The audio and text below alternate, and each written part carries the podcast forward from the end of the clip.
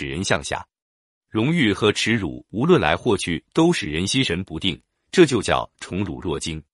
对于普通人来说，宠来了就很高兴，宠走了就很失落；辱来了就很伤心，辱走了就如释重负。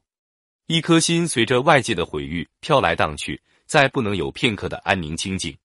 喜怒无常，悲欢不定，就像生了大病一样。为什么会这样呢？就是因为我们太注重自己的成败得失了，我们的心里装满了很多我们以为应该非常在乎的东西：钱财、名誉、地位、亲情、友情、爱情等等。对这些外在的东西执着的越多，我们的心就越不能自由。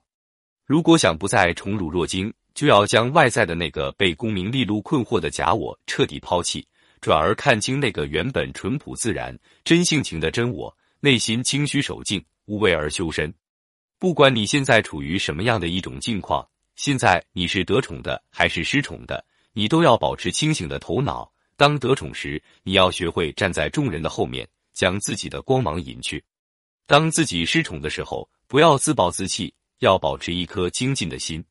要明白世事皆变化，否极泰来，学会以无畏的心去坦然面对得失、宠辱，你才会成为生活的强者。自知之明，出自《道德经》第三十三章。原文：知人者智，自知者明。译文：善于了解别人的人是明智的，善于了解自己的人才是最智慧的。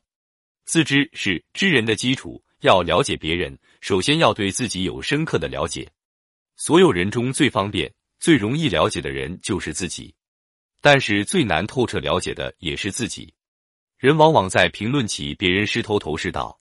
却不能对自己做出正确的客观评价，如同一面镜子，可以照进天下万物，却独独照不到自身。现实生活中，有的人认为自己无所不能，谈论起来头头是道，可做起事来却让人不敢恭维；有的人过于自卑，看到自己有的方面不如人，便满心忧郁，不思进取，郁郁寡欢。正确的自知，首先要有勇于剖析自己的勇气，要有客观的态度。然后对自己的性格、道德、行为等方面进行考察和反省，还要虚心的向别人请教，认真听取别人的意见，这样才能对自己有一个全面的认识。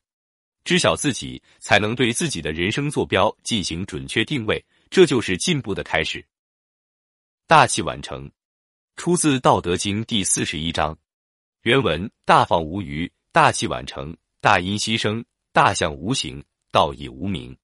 译文：最方正的却没有棱角，最贵重的器物总是最后制成，最洪亮的声音却听来无声，最巨大的形象却看来不见。道精深而无名。